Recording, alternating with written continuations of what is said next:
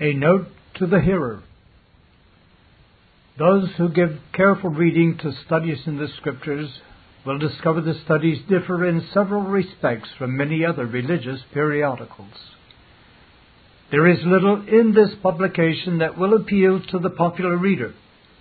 If this magazine be read as a newspaper is read, little profit to the soul will be obtained. What we solicit from our subscribers is this.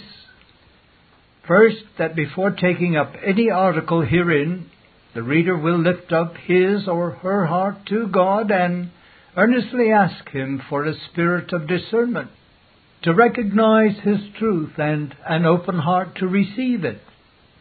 Second, that to this end, the reader will study each article with an open Bible before him turning to each passage quoted to see whether or not the writer proves what he says by a Thus saith the Lord.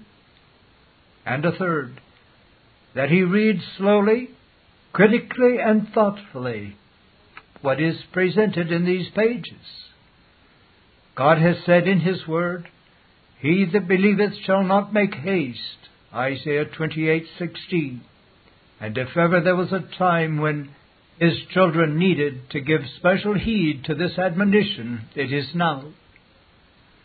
The children of God are infected with the spirit of the world, the mad rush which characterizes everything around us, the awful hustle and bustle of the ungodly as they rush headlong to eternal death, has affected the members of the household of faith, and few, if any of us, are free from it. One of our most urgent needs is to be delivered from this feverish spirit, for it is rapidly sapping the spiritual vitality of many of God's people. The irreverent speed at which the Holy Scriptures are read in the average pulpit, the rate at which sacred songs are commonly sung, the unholy manner in which many rush into the presence of the Most High God and gabble off the first words that come to their lips are so many examples of this infection. And alas, the same spirit possesses most of us when we read the Word of God and expositions of that Word. We earnestly ask our readers to make a prayerful study of the words stand, sit, wait, tarry, as they are found in Holy Writ. The title of this magazine implies that it is designed not for lazy people or for those who are so busily occupied with the things of this world that they have no time, in reality, no heart, for the things of God. No, it is published for the benefit of those who are or who wish to become students of Scripture. The articles herein call for study, thoughtful perusal, prolonged meditation. Finally, let not this magazine become a substitute for your own daily study of God's Word. Rather, let it be an incentive for further search on your part to discover the priceless treasures hidden therein. This is from the life of Arthur W. Pink by I. H. Murray, pages 23 and 24. Turning now to March 1932 Studies in the Scriptures. Search the Scriptures. John 5:39. Editor Arthur W. Pink. 1886 to 1952. These seven studies and the contents are the prophetic office of Christ, the epistle to the Hebrews, the life of David, saving faith, prayer, the cure for despondency, and sound the alarm. Study number one The Prophetic Office of Christ. The general office with which our Redeemer was invested by his Father is that of mediator between God and men. To discharge that great office, it was necessary that he become incarnate, that he should take into union with his divine person a holy and perfect humanity. The manner in which he was fitted for the discharge of his office was by his anointing, by receiving the Holy Spirit without measure. The character of his mediatorial office involved the threefold functions of the prophet, priest, and king, which was typed out in Old Testament times by the anointing of the prophets, priests, and kings, none other being formally and officially anointed. These three functions are not three separate offices, but are the varied activities of the one office of mediator nor are they separate functions capable of successive and isolated performance. To quote A. A. Hodge, they are rather like the several functions of the one living human body, as of the lungs in inhalation, as of the heart in circulation, and of the brain and spinal column in innervation. They are functions distinct, yet interdependent, and so together constitute one life. So the functions of prophet, priest, and king mutually imply one another. Christ is always a prophetical priest, a priestly prophet, and he is always a royal priest and priestly king, and together they accomplish one redemption to which they are equally essential. Unquote. The exercise of this threefold function of the mediatorial office was requisite for the complete deliverance of Christ's people by the circumstances in which the fall had placed them. In other words, the moral condition in which they lay as sinners makes it evident that not one of the three branches of his mediatorial office could be dispensed with. His people were immersed in ignorance, guilt, pollution, and bondage. John Dick said, Their ignorance is removed by the discharge of his prophetic office, their guilt by his priestly, and their pollution and bondage by his kingly office. As a prophet, he dispels the darkness of their understandings. As a priest, he atones for their sins. As a king, he delivers them from the bondage of depravity. He reveals God to us as a prophet. He brings us near to God as a priest. He renews us after the image of God as king. Unquote. Therefore, are we told that God has made Christ to be unto us wisdom and righteousness and sanctification and redemption. 1 Corinthians 1:30. Coming now more directly to the prophetic office of Christ, or more accurately, the prophetical function of his mediatorship. A prophet is one who speaks for another. See Exodus 7:1 and compare chapter 4 verses 14 to 16. In spiritual concerns, a prophet is one who speaks to men from God. Hence, he must be a seer. 1 Samuel 9 9. One who discerns the needs of men and who knows the mind of God, and hence is qualified to speak in God's name. Thus, the prophet is one who speaks in an eminent and extraordinary manner. He speaks by divine inspiration, whether the subject relates to the past, the present, or the future. When the term is applied to Christ, it is used in its utmost latitude to denote that he is the great messenger of God, the revealer of his counsels, the full and final manifestation of the divine character, so that he could say, He that hath seen me hath seen the Father. John 14 9. Of old, God declared unto Moses, I will raise them up a prophet from among their brethren, like unto thee. and will put my words in his mouth, and he shall speak unto them all that I shall command him. And it shall come to pass that whosoever will not hearken unto my words, which he shall speak in my name, I will require it of him. Deuteronomy 18, 18 and 19. This was one of the great messianic predictions. It announced that the supreme spokesman of God should be of Israel, according to the flesh, that he should be like unto Moses, the typical mediator, that he would deliver the whole message of God, and that they who despised him would do so at their imminent peril. In all things, Christ has the preeminence. As prophet, he far excels all other prophets. First, unto each of them was communicated only a fraction of heavenly knowledge, but of the mediator it is written, For it pleased the Father that in him should all fullness dwell. Colossians 1:19. Second, they received the Spirit only in measure. He without measure.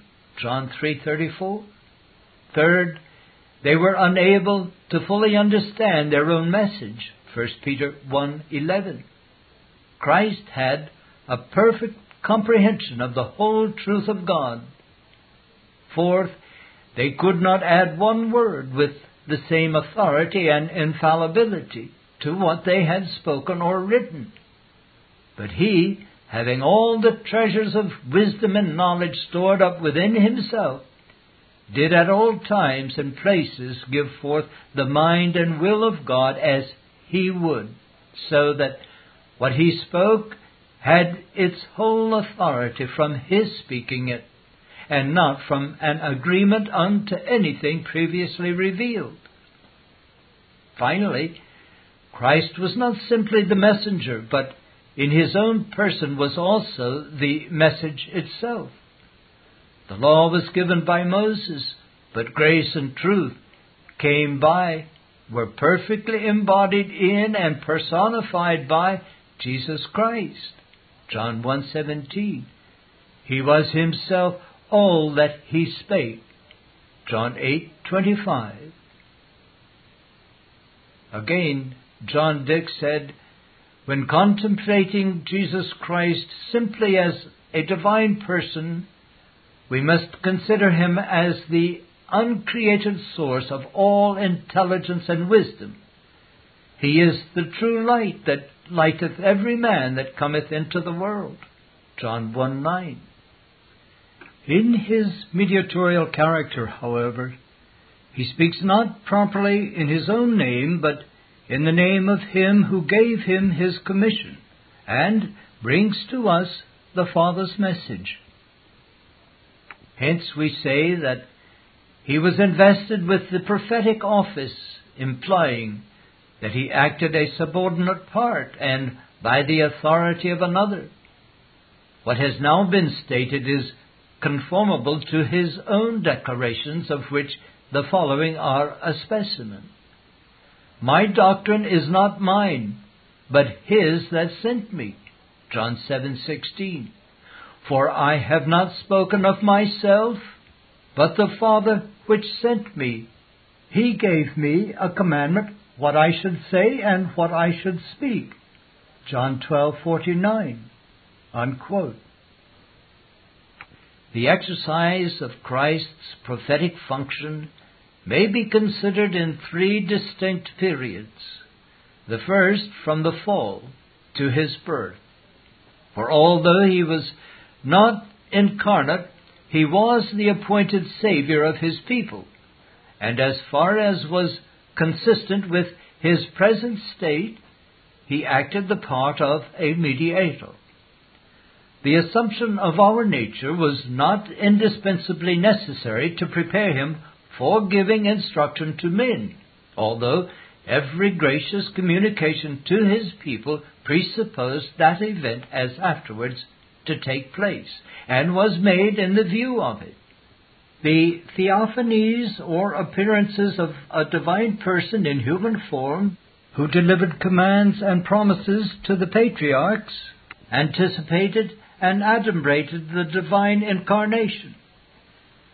The second period extended from the birth of Christ, or more properly, from his baptism when he entered upon his public ministry to his death. During this period, the only begotten Son, who is in the bosom of the Father, declared him unto men with his own lips. John 1:18. The eternal Word had become flesh to reveal the invisible God. He was the brightness or outshining of God's glory. Hebrews 1 3. For in Christ incarnate is God alone fully manifested. 1 Timothy 3:16.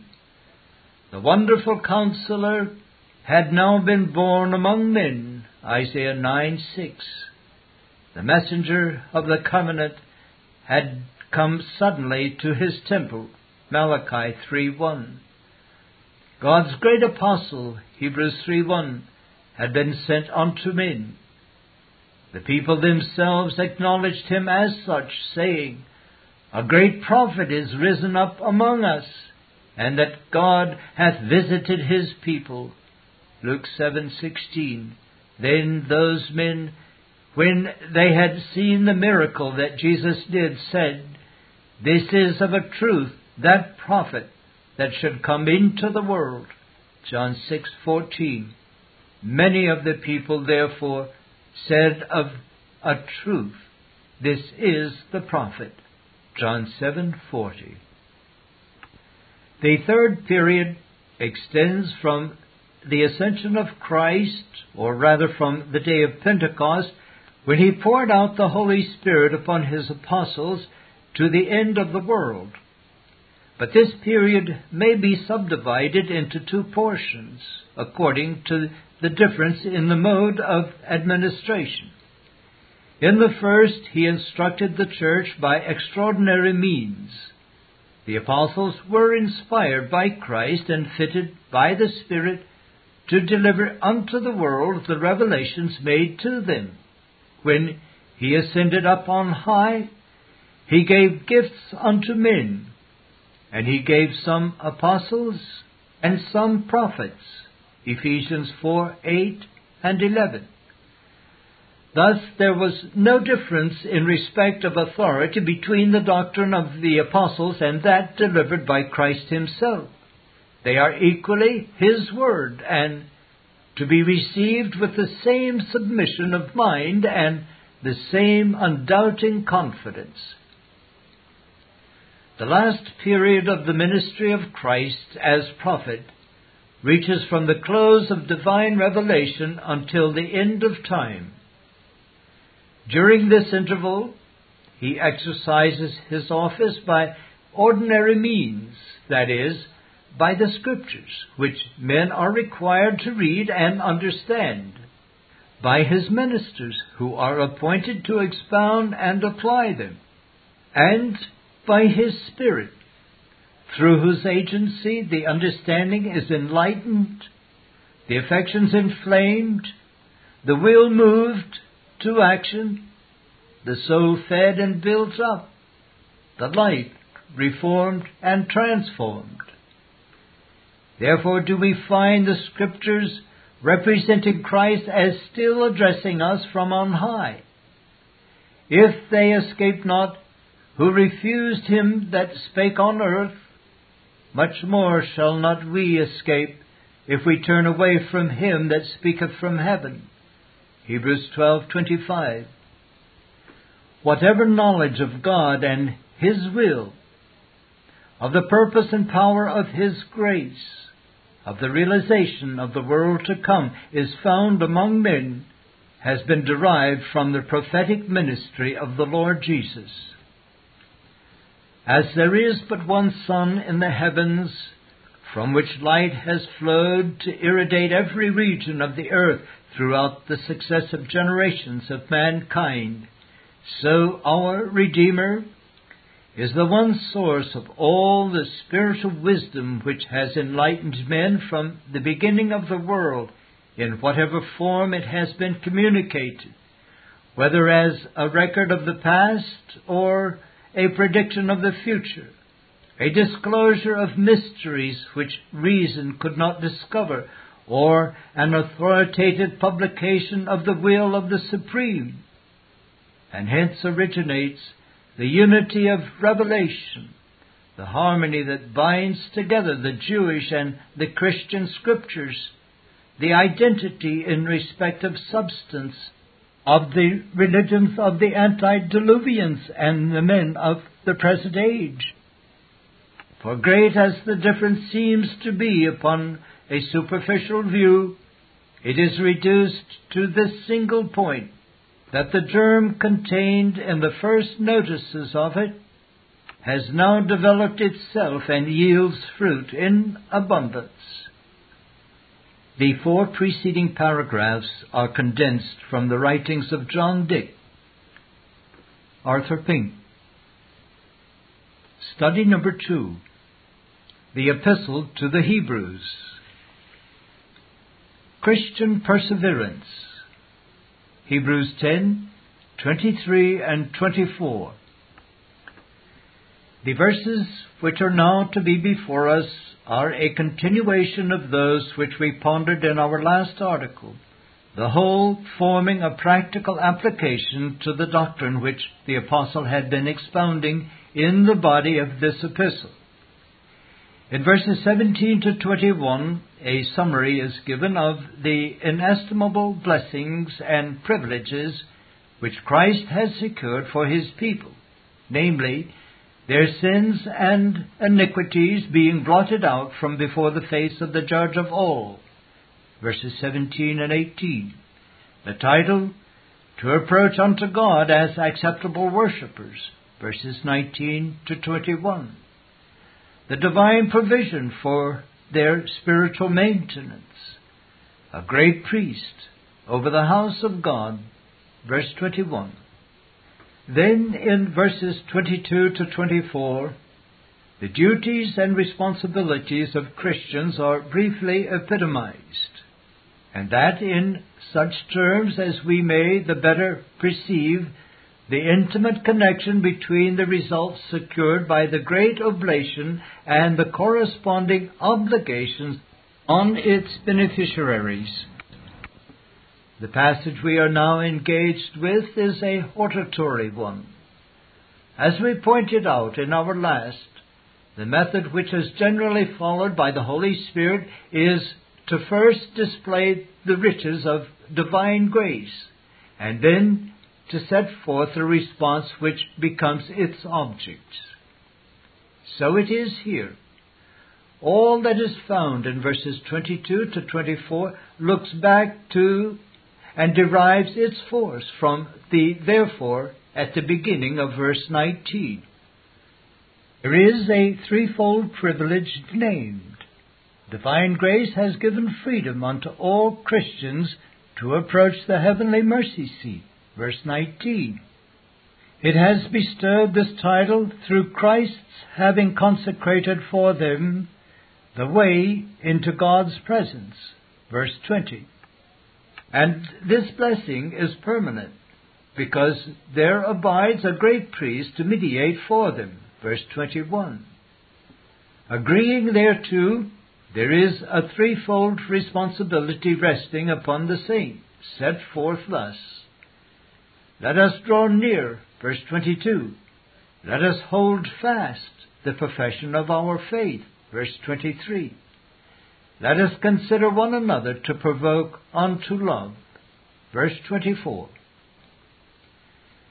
The first part of this threefold exhortation matches the first blessing named in the preceding verses because the all sufficient sacrifice of Christ has made a perfect and effectual atonement for all the sins of his people, thereby removing the one great legal barrier which excluded them from the presence of the thrice Holy One, let them freely draw near unto their reconciled God without fear or doubting. The second part of this exhortation agrees with the second great blessing specified. Since Christ has consecrated for us a new and living way in which to walk, having left us an example that we should follow His steps, let us hold fast the profession of our faith without wavering.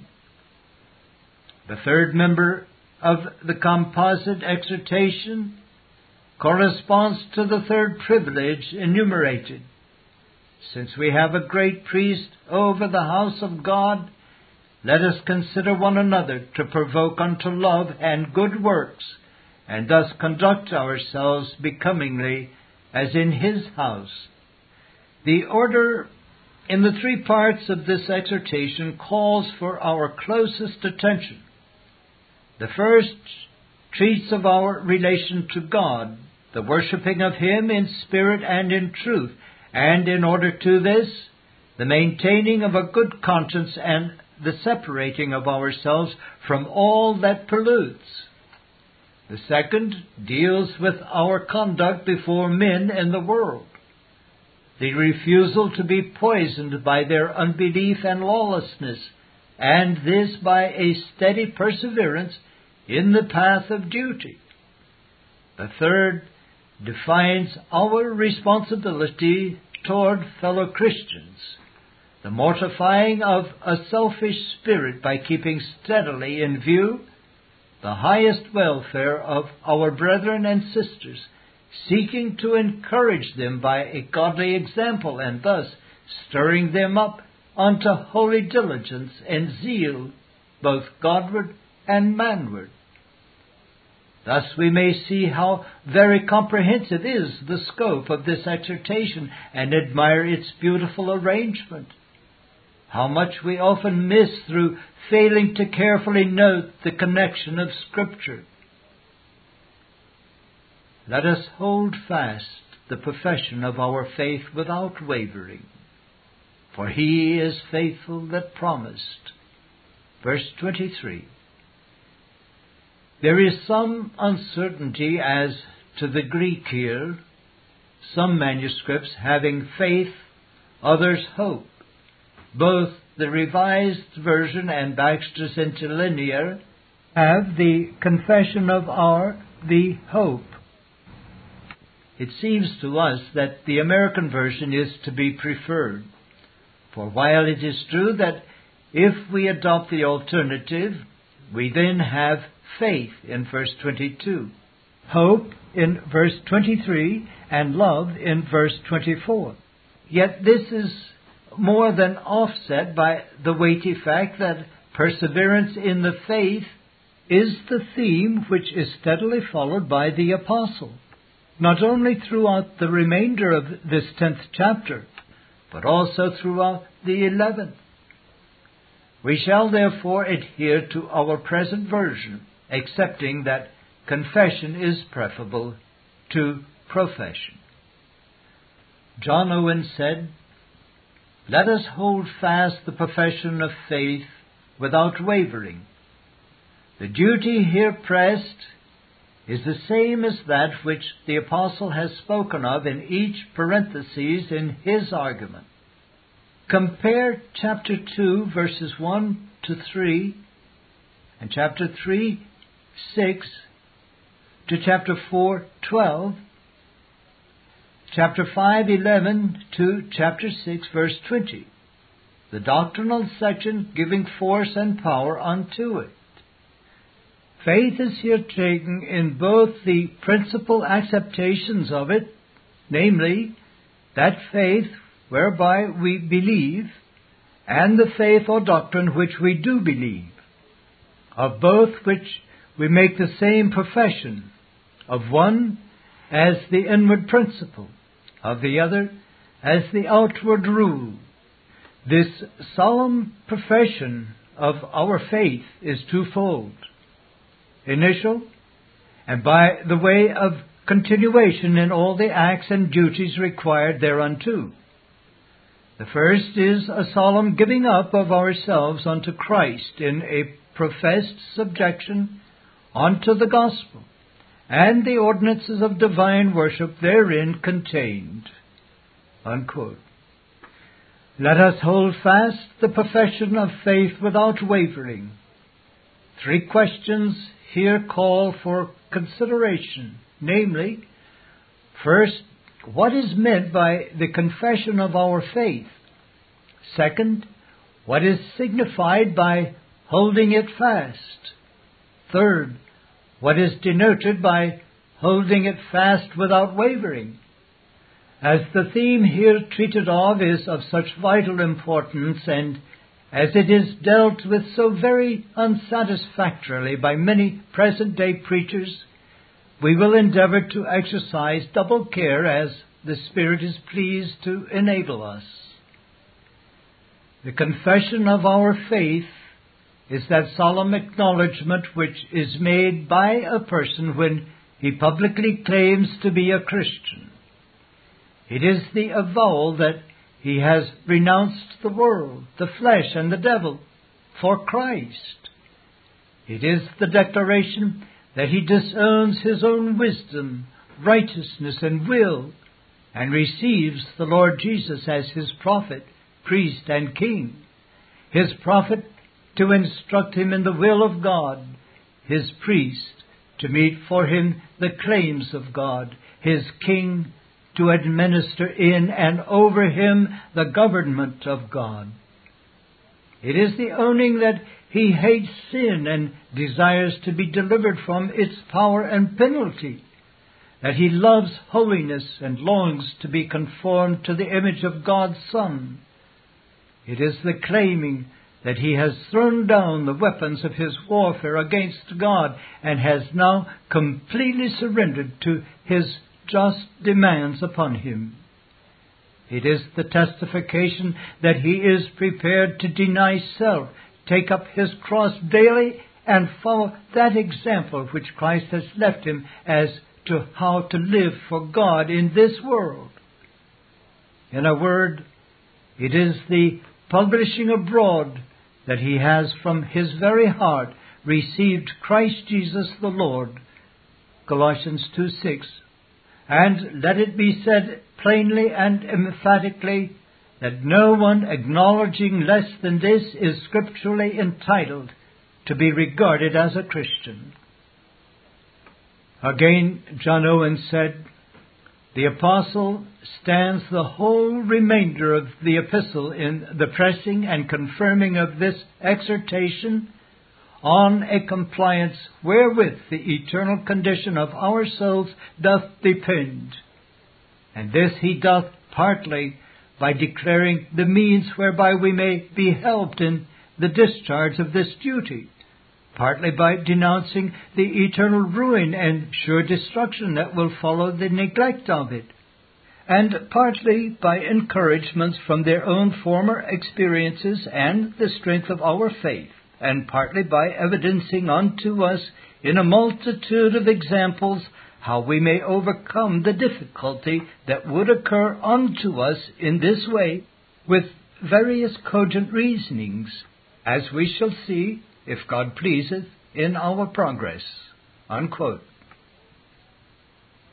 To hold fast the confession of our faith means to continue in and press forward along the path we profess to have entered, and that, notwithstanding all the threats of persecutors, sophistical reasonings of false teachers, and allurements of the world.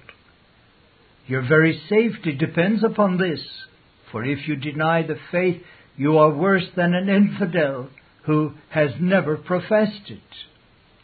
God plainly warns us that if, after we have escaped the pollutions of the world through the knowledge of the Lord and Savior Jesus Christ, we are again entangled therein and overcome, then the latter end is worse with them than the beginning.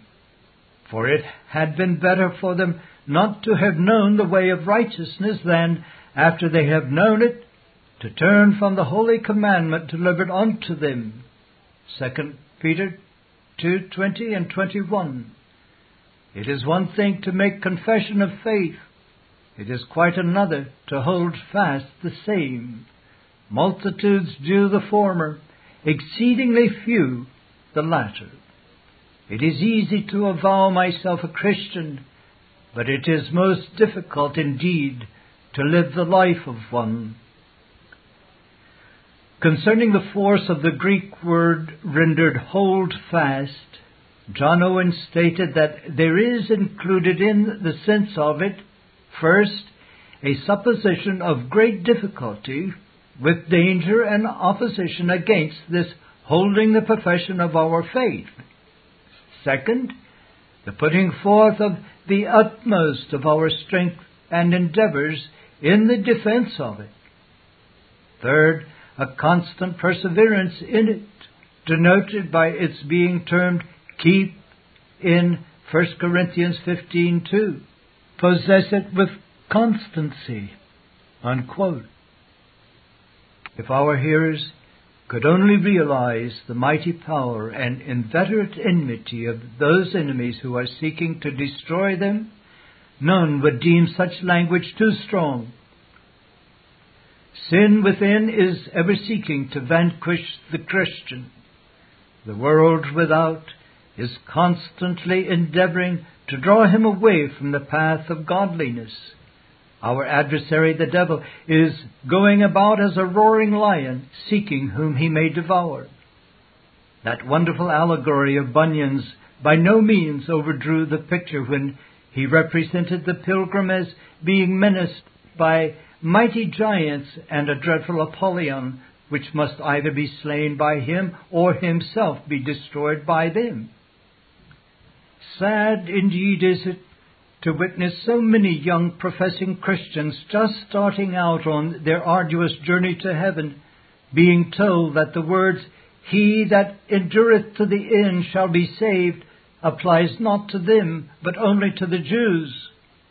And that while unfaithfulness on their part will forfeit some millennial crown, yet so long as they have accepted Christ as their personal Savior, no matter how they must indulge the flesh or fraternize with the world, heaven itself cannot be missed. Little wonder that there is now such a deplorably low standard of Christian living among those who listen to such soul ruinous error. Not so did teachers of the past who firmly held the eternal security of Christ's redeemed pervert that blessed truth.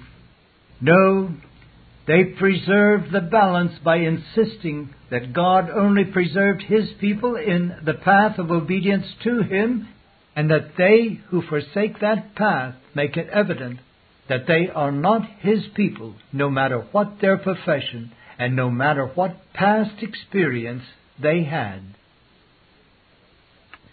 To illustrate what we have in mind, an article appearing in a recent issue of a periodical on the subject of the security of a Christian begins thus. The person who believes in the Lord Jesus Christ as the one who died for all sin on the cross and has accepted him as his own personal Savior is saved. And more, can never again, under any circumstances or conditions whatsoever, no matter what he may do or not do, be lost. Such an unqualified, unguarded, unbalanced statement as that is misleading and dangerous to the highest degree. The more so as nothing that follows in the article in any wise modifies it. But more, stated thus, it is unscriptural God's Word says, Whose house are we if we hold fast the confidence and the rejoicing of the hope firm unto the end? Hebrews 3 6. And again, If ye live after the flesh, ye shall die. Romans 8:13. That is, die eternally, suffer the second death. For life and death throughout the epistle of the Romans is eternal. Such a statement, made thoroughly in good faith, we doubt not, yet by one who is the unwitting victim of a school of extremists, leaves completely out of sight the Christian's responsibility, yea, altogether repudiates it, side by side with the blessed truth of divine preservation, the Scriptures uniformly put the solemn truth of Christian perseverance. Are the Lord's people told that they are kept by the power of God through faith? 1 Peter 1 5. So are they also exhorted to keep thy heart with all diligence, for out of it are the issues of life. Proverbs 4:23. Keep himself unspotted from the world. James 1:27. Keep yourselves from idols. 1 John 5:21. Keep yourselves in the love of God. Jude 21. And it is not honest to quote one class of these texts and not quote with equal diligence and emphasis the other. Let us hold fast the profession of our faith without wavering. The one sided teaching of a certain school today renders such an exhortation as this as not only superfluous but meaningless. If my only concern, as so many are now affirming, is to trust in the finished work of Christ and rely upon the promise of God to take me to heaven, if I have committed my soul and its eternal interest into the hands of God, so that it is now only His responsibility to guard and preserve me, then it is quite unnecessary to bid me guard myself. How absurd are the reasonings of men once they depart from the truth. As well might I argue that because I have committed my body into the hands of God and am counting upon Him to keep me in health, that therefore no matter how I neglect the laws of health, no matter what I eat or do not eat, He will infallibly preserve me from sickness and death. Not so. If I drink poison, I shall come to an untimely grave. Likewise, if I live after the flesh, I shall die. The apostles believed in no mechanical salvation. They busied themselves in confirming the souls of the disciples and exhorting them to continue in the faith. Acts 14:22. According to the lopsided logic of many teachers today, it is quite unnecessary to exhort Christians to continue in the faith they will do so. But be not wise above what is written, and deem not yourselves to be more consistent than the apostles. They exhorted them all that with purpose of heart they would cleave unto the Lord. Acts 11:23. Yea, persuaded them to continue in the grace of God. Acts 13:43. The beloved Paul held no such views that because his converts had been genuinely saved, there was therefore no need for him to be any further concerned about their eternal welfare. Rather did he send Timothy to know your faith, lest by some means the tempter have tempted you and our labor be in vain. 1 Thessalonians 3 5. So Peter warned the saints Beware lest ye also being led away with the error of the wicked fall from your own steadfastness. 2 Peter 3:17. Should we be asked then do you no longer believe in the absolute and eternal security of the saints? Our answer is we do, as it is set forth in Holy Writ but we most certainly do not believe in that wretched perversion of it which has now become so current and popular. The Christian preservation set forth in God's Word is not merely a remaining on earth for some time after faith and regeneration have been produced, and then being admitted as a matter of course to heaven, without a regard to the moral history of the intervening period. No, Christian perseverance is a continuing in faith and holiness, a remaining steadfast in believing and in bringing forth all the fruits of righteousness. It is persisting in that course which the converted one has entered, a perseverance unto the end in the exercise of faith and in the practice of godliness. Men who are influenced more by selfish considerations of their own safety and security than they are with God's commands and precepts, His honor and glory, are not Christians at all. The balance between divine preservation and human perseverance was well presented by John Owen when he wrote, This Reformation audio track is a production of Still Waters Revival Books. SWRB makes thousands of classic Reformation resources available, free and for sale, in audio, video, and printed formats. Our many free resources, as well as our complete mail order catalog, containing thousands of classic and contemporary Puritan and Reformed books, tapes, and videos at great discounts, is on the web at www.swrb.com. We can also be reached by email at swrb at swrb.com, by phone at 780 450 3730, by fax at 780 468 1096, or by mail at 4710 37A Avenue, Edmonton, that's E D M O N T O N, Alberta abbreviated capital A, capital B, Canada, T6L3T5. You may also request a free printed catalog. And remember that John Calvin, in defending the Reformation's regulative principle of worship, or what is sometimes called the scriptural law of worship, commenting on the words of God, which I commanded them not, neither came into my heart, from his commentary on Jeremiah 7:31, writes, God here cuts off from men every occasion for making evasions, since he condemns by this one phrase, I have not commanded them, whatever the Jews devised.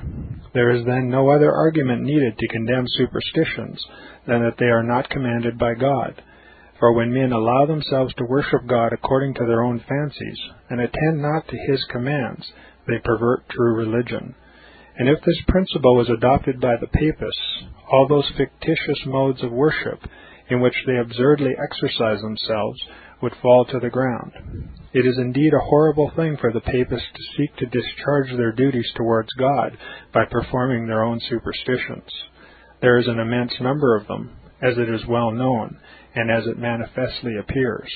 Were they to admit this principle, that we cannot rightly worship God except by obeying His word, they would be delivered from their deep abyss of error. The prophet's words, then, are very important when he says that God had commanded no such thing, and that it never came to his mind, as though he had said that men assume too much wisdom when they devise what he never required, nay, what he never knew.